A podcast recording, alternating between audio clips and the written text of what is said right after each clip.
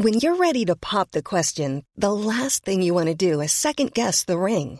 At Bluenile.com, you can design a one of a kind ring with the ease and convenience of shopping online. Choose your diamond and setting. When you find the one, you'll get it delivered right to your door. Go to Bluenile.com and use promo code LISTEN to get $50 off your purchase of $500 or more. That's code LISTEN at Bluenile.com for $50 off your purchase. Bluenile.com code LISTEN. Ever catch yourself eating the same flavorless dinner three days in a row? Dreaming of something better? Well, HelloFresh is your guilt free dream come true, baby. It's me, Keke Palmer. Let's wake up those taste buds with hot, juicy pecan crusted chicken or garlic butter shrimp scampi. Mm. Hello Fresh. Stop dreaming of all the delicious possibilities and dig in at HelloFresh.com. Let's get this dinner party started.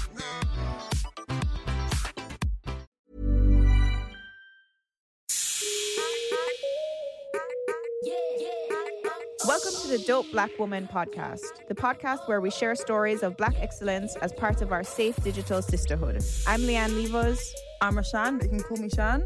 I'm Livs. This week, we're speaking with actress and comedian Andi Osho about her new book, Asking for a Friend. Hey, Andy, how are you? Really good, thank you. Yeah, just uh, here enjoying the typically British weather, a bit of rain, a bit of sunshine all in one day. Is it not snowing there? I thought for some reason I thought it had been snowing. Oh yeah, we've no? done that. We've done that. We've moved on now. Fair enough.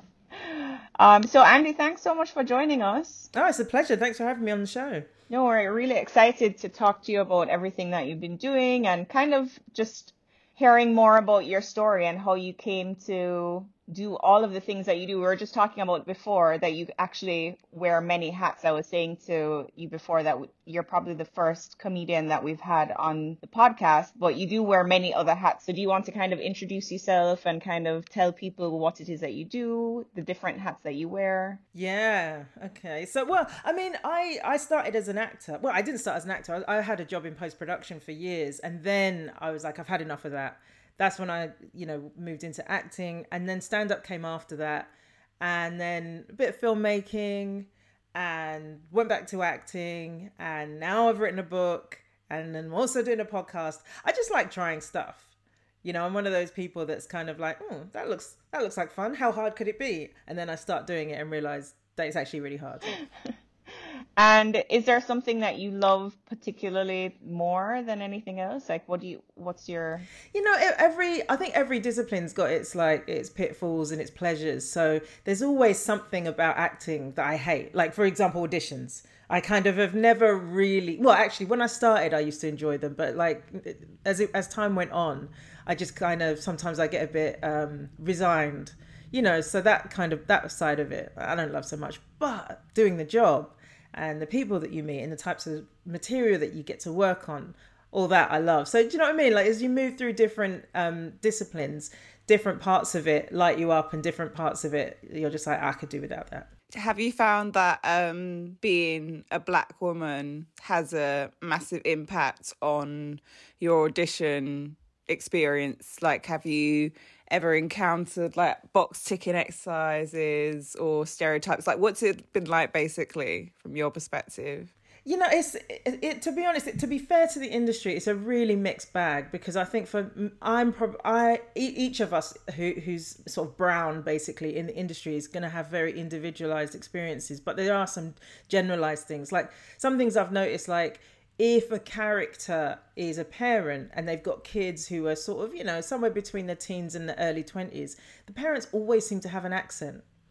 They always seem to be second generation, but I know so many people that aren't. It's just like, and and I don't know. I think maybe sometimes casting directors might think I'm being a bit difficult when I challenge this, and um, you know, I've had like sort of I challenged it in the in the casting room kind of thing. Like, it's like just sorry, why why why why does this woman have a Nigerian accent? She's she's my age do you know what I mean? So what what what does it add to the character? What what you what do you think this is giving the character or the story that she's first generation rather than second generation, as I am? Um, so so things like that. But then you know, um, I was going to say, but there's so many, you know, you get offered so many different types of roles, but that's not actually progress, really, given that our white counterparts are already being offered all those sorts of things. So all I can say really is it's gotten better. And I feel for people who are the generation before me in terms of actors and comedians as well, actually, of like what was available to them, because it, it really was the sort of Stephen K. Amos one in, one out type of thing, you know, and he was saying that he's waiting for Lenny Henry to die before he gets an opportunity. It felt like that, you know what I mean? Like I've, I've sort of straddled the the two like as we've had this like wave of like you know diversity and inclusion and stuff like that i've kind of benefited more from that. But i'm not benefiting from access to the industry in the way my white counterparts are if that makes sense. In a more diverse sort of way you mean in terms of telling a broader range of stories or representing a broader range of stories?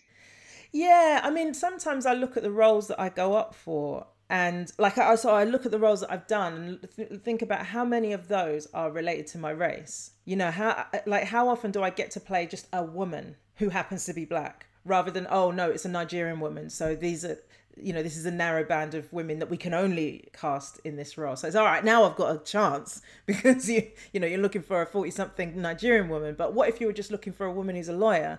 Suddenly my chances go way down. So so but but that i mean i don't uh, I don't I don't like to dwell in the the issues. I like to sort of just speak positively about what we can do to keep changing. Speak, speak you know, to continue continue to advocate for the changes that we need to see, and just keep doing my thing. Because otherwise, it's that thing of like if you think about the injustices, you'd be angry all the time. Uh, so I so I just trying look. I'm just trying to work here, okay, and I'll speak up when I need to speak up, and I just carry on working as well. People identify with their background maybe sometimes more than they identify as being British. Would you say that that's true? For me, it's kind of it's definitely like dual identity that you kind of straddle, and I guess because my my particular family we're two de- generations in being here. I, I suppose I relate to the Nigerian side more, but obviously for African Americans, they're you know the the generation of theirs that came to the states is obviously a few generations back so maybe that you know so their connection with that isn't isn't as strong. So that's why they identify as african american or just black. Some some some guys just want to just say they're black. So yeah it's a, it's a funny it's a funny thing because it's not like we're we don't want to talk about it. It's not like we don't want to share or, or whatever but it's kind of i feel to me like it feels like the context in which it comes up. Because for example, I was in a taxi um, recently with with a, a, friend, and we were just heading to this kind of like weekend course, and the driver, I think, was like, oh gosh, I can't remember. Uh, he had an accent, so you could tell he wasn't, you know, UK born. And so, but we were, she was just the person I was in the car with. She was kind of just chatting with him, and then at one point she asked where he was from, and I just kind of felt uncomfortable because they were just chatting about just life and stuff, and then suddenly it felt like he got othered and she was asking from a nice place. She wasn't trying to other him, but it was just like, what has, what really has that got to do with you connecting with this? Yeah, guy? yeah. It's like there's so much more that you could connect on rather than just excluding him because you think that on the basis of where he's from that you guys have nothing in common. Yeah, I mean, I, I, guess it's an easy topic of conversation as well. If you feel like it's getting to like social awkwardness, you're running out of things to say. It's like, oh, he's got an accent. Where are you from? you know, it's an easy, it's an easy out. But I don't know. It was just something that occurred to me, and obviously, it's up for interpretation. Mm. Andi, I wanted to ask about your new book, which is about three women of different age groups and I wonder how much does like them being black women influence the book? Because when I read the blurb, I immediately thought of like Sex in the City, something along those kind of lines. And I thought, oh, how many shows do I know like that that feature black women? I mean, not many. It's, it's who they are, but the book is not about their blackness. And that's not to say that it doesn't sort of get mentioned or the type of humor that they have isn't isn't rooted in their cultural backgrounds or anything like that but I feel like one thing that I sort of get fatigued by in terms of diversity and stuff like that is that sometimes it feels like it's a very narrow conduit through which black stories can be told and it's rooted in pain.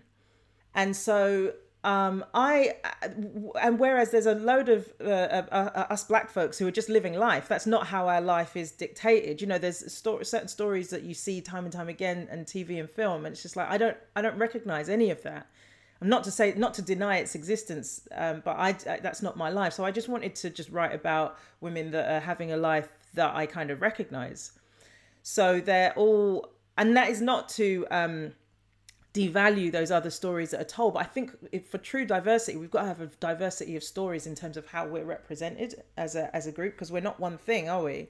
So so these women are kind of slightly bougie you know? They like to they like to go out and drink wine and have cocktails and they're a little bit raucous and rowdy some nights and they hang out together all the time and they like to cook and they want to date and they date a range of guys different types of guys and you know so i just was trying to it wasn't the objective but in writing it i wanted to broaden people's perspectives of who we are because I think we can sometimes box ourselves in a little bit by trying to by defining black culture for ourselves, and I think that's a fallout of just how how we've been sort of regarded generally. So so I think we're we're now in this space where we can start to redefine or or expand what that means. And so that's that's what these women are is is for me is like a bit of a okay well this is this is what being black uh, being a black woman looks like in this corner of the world and then someone else will write a book and that's what it'll look like from their corner of the world it was really interesting actually because one of the things that we talk a lot about on the podcast is obviously dating and relationships, mm-hmm. but also the diversity of our experiences as three black women that are, you know, were or have been dating in relationships, out of relationships. And it kind of felt just like, as you said, just a regular story about three women just trying to live their lives as opposed to, um, mm-hmm. you know, yeah. big trauma, dramatic uh, kind of stories that you feel, as you said, mm. kind of shrouding them in, in trauma. And I'm just wondering, because I also watched your vlog where you kind of talk about uh, this idea of people wanting unconditional love, and actually, it's really good to create boundaries in relationships and expect other people to have boundaries. And so I'm just wondering how much of your personal experiences in dating. Um, kind of filtered into the book. Is there oh, any? Are boy. there any stories that are yours? There's so much tea. Um, I think the biggest one. I don't know how much of you know. I, I, mean, I don't expect you to have read the book because it's a lot of pages and words and that. But um, there, I don't know if you're familiar with the tarot incident at the beginning. So basically, one of the characters, she has just broken up with somebody, and um, her, you know, Megan, who's like one of the trio, she rushes to her side and she's like, "What, what happened?" And she's like, "I had a tarot lady round, and she, she." See, it already sounds ridiculous. She's like, and I asked her if Oscar, who's the guy that she broke up with, I asked her if Oscar wanted um, children, and she said he didn't. So we broke up, and that happened. Was that you? that was me. But if I if I can qualify this before I sound like a complete lunatic. So what happened was this is how all stories start, and it like the sound that are going to be like bullshit. Like what happened was, yeah. So so I yeah, so I had to so it was more of a social thing, right? So I used to get some girlfriends to come round and we'd have some wine and food and stuff, and then we'd have these readings. It was all very light and lovely. And um, so this one time though, because me and the, the person I was with, we were kind of in this question about what next. Do we want children? And I was starting to feel like having not wanted children or not really been sure about it for a really long time, was starting to feel like, oh, I think this is this might be what I want in my life. But he was very resistant and he never expressed it, but he kind of you know you, you you can pick certain things up anyway so i uh, was the tarot lady came round it was this night was arranged and so i asked her and she then that's when she said oh you know i can't see any anything on the cards he just doesn't look like he, he wants children so I could then I confronted him with it. So it wasn't like I, I went. Did you, you know what I mean? I didn't like speed dialing from that moment and just go, babe, bad news. That's what I thought.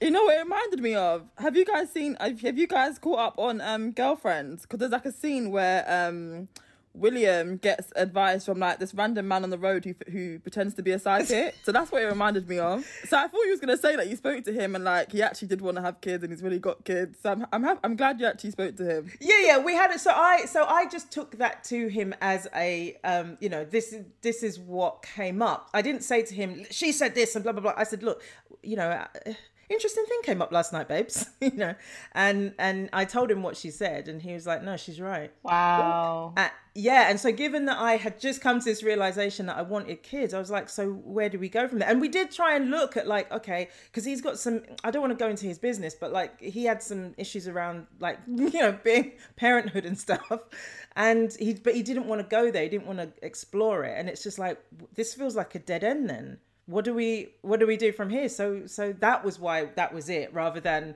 you know, because Mystic Meg told me to do it. It was more like to do it. I'm not gonna lie. I have been to a Miss Cleo who has told me to break up with someone, and I did break up with them. I, I've actually been in that exact same oh. scenario. So it's not so uncommon. But she was so adamant about it. Like I literally just went kind of on a whim. One of my friends was going. I went to go and see her, and she's actually a, a Yoruba priestess.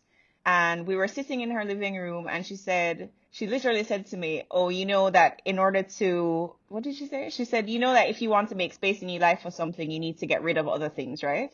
And I was like, "Okay." This is the first time I'm ever meeting this woman, and she was like, "So you know you need to break up with the guy that you're currently seeing to make room in your life for oh. new love." And I was like, "Really?" Ah. And you know, he's also cheating on you. But did you find out in the end that you made the right decision? Yes, yeah, you all know him. You've met him before. Okay. She wow. she was literally telling me what I already knew, but the fact that she right. didn't know me and the fact that she literally was meeting me for the first time and could pick up all of this stuff based on uh, my energy or whatever it is. I don't know what what her approach to clairvoyancy is, but yeah. So I was like, all right, cool. This is a clear cut sign that I need to let this shit go one of the things about your book that I found really intriguing is um well the three women are all from different age groups. So that's obviously done on purpose. Yeah, all three, absolutely. So, I mean, in in fact, the the actual age span is something like thirteen years, something like that. Because, uh, yeah, the oldest one is late, uh, early forties, and the youngest one is late twenties. So the span's not not huge. But well, there's two there's two things. One is that um they're kind of all a little bit of a reflection of me. So the youngest one, I was very, you know, I thought it was going to be married by 21, kids by 25, bought a house by 30, got it all figured out, you know, a couple of Labradors, whatever.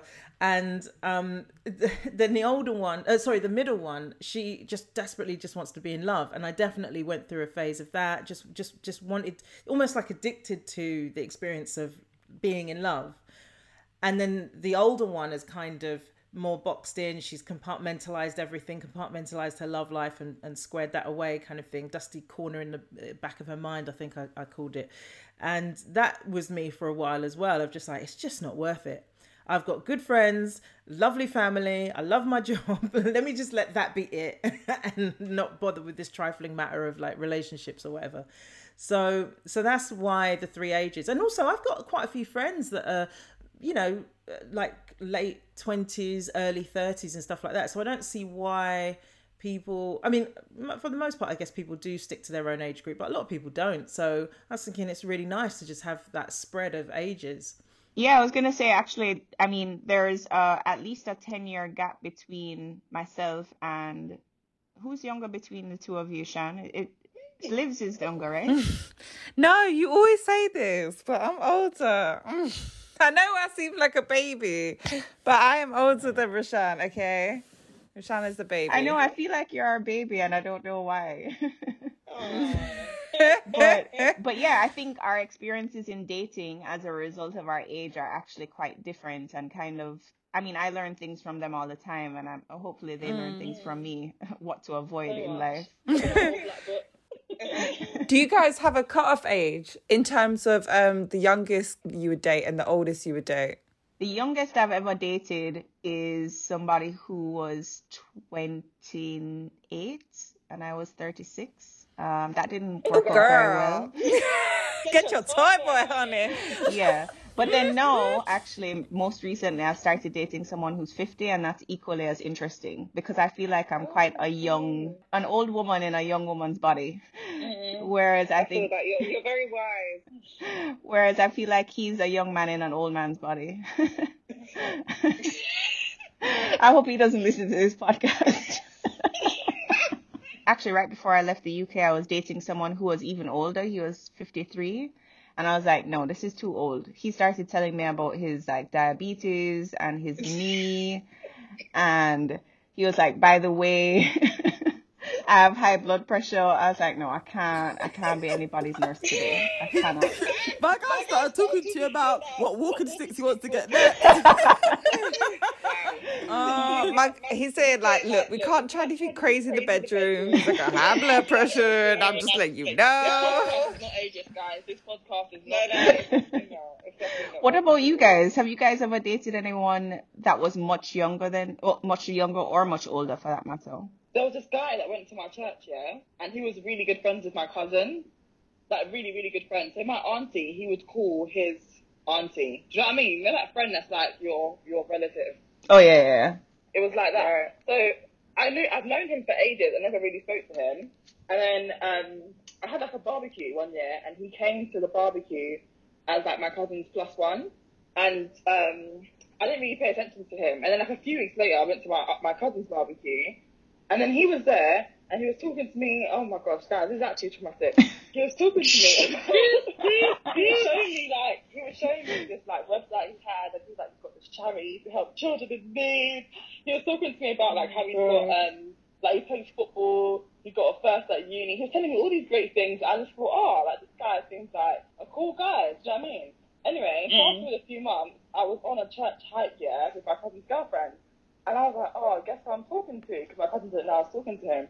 And she's like, who? And I'm like, XYZ. And she's like, oh, I didn't know you liked the younger guys. I said, excuse me? She's like, you do know he's, so at the time, I was 21, and I thought he was 24. And he was like, oh, you do know he's 18, right? I said, oh. He was like, yeah, he's 18. I said, okay, cool. Uh, But my cousin didn't know. So like later on, I was talking to my cousin and he was like, I'm not getting involved, I'm not getting involved, but he always calls, he always goes out with older girls and they always think he's a lot older than he is. So I called him later on and I was like, how old are you? And I put him on loudspeaker with my cousin and he was like, 27. I said, Stop it. I'm dating a compulsive liar. And then when I unpacked everything, I realised, yeah, the whole entire, it wasn't a relationship, but the whole entire situationship was a complete lie because he couldn't have got to uni. So how would he have got the first? He didn't have a license. And there the a day when he called me and was like, no, let me tell you how deep this guy is, yeah. There was a day when he called me and he was like, I called him and he was like, oh, I'm just driving to Lewisham. Can't talk right now. Oh my god.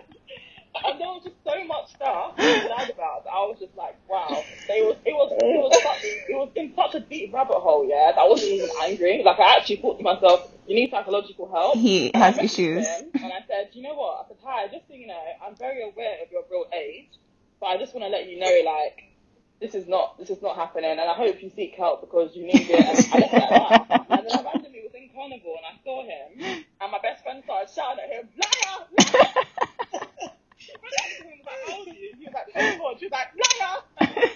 That was the end of it. That was the end of it. I saw him a few years, few years on, when he's now approaching 21, and yeah, still not even 24.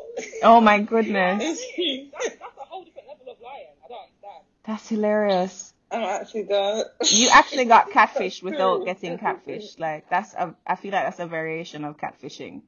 Our best friend was just in such shock and despair. And like, imagine this carnival. You can just see some random girl shouting at this boy laughing, saying, "You're a liar! You're a liar!" Like everyone was just looking. But yeah, so when you asked that question, it was very triggering to that experience. And as a result, I don't date people that are younger than my age. Yeah, and I don't think I can imagine dating someone younger. I'm not gonna lie. I just think boys in general are quite immature. So um, to date one younger, can't really see that happening. I have dated older before, which is usually fine. But there was this one time I was dating a guy, and he was probably like six years older, and I did feel a bit like.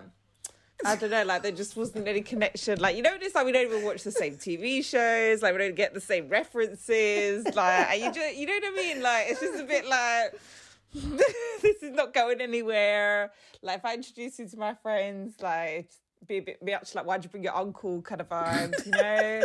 like so I think there's like a good middle ground you need to get with guys, especially because they are quite immature by nature.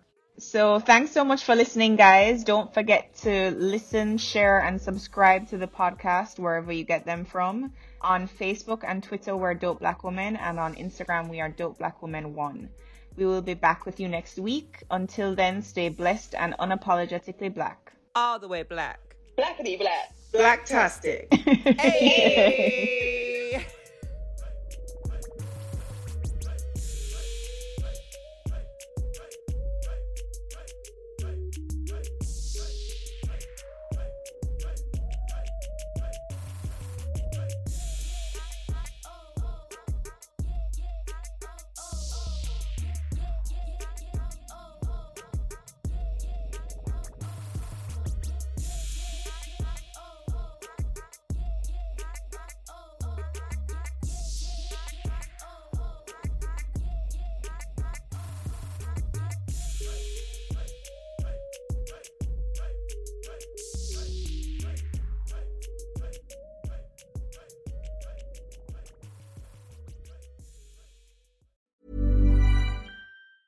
Hi, I'm Daniel, founder of Pretty Litter. Did you know cats tend to hide symptoms of sickness and pain? I learned this the hard way after losing my cat, Gingy. So I created Pretty Litter, a health monitoring litter that helps detect early signs of illness by changing colors, saving you money and potentially your cat's life. Pretty Litter is veterinarian developed, and it's the easiest way to keep tabs on your fur baby's health right at home. Go to prettylitter.com and use code ACAST for 20% off your first order and a free cat toy. Terms and conditions apply. See site for details.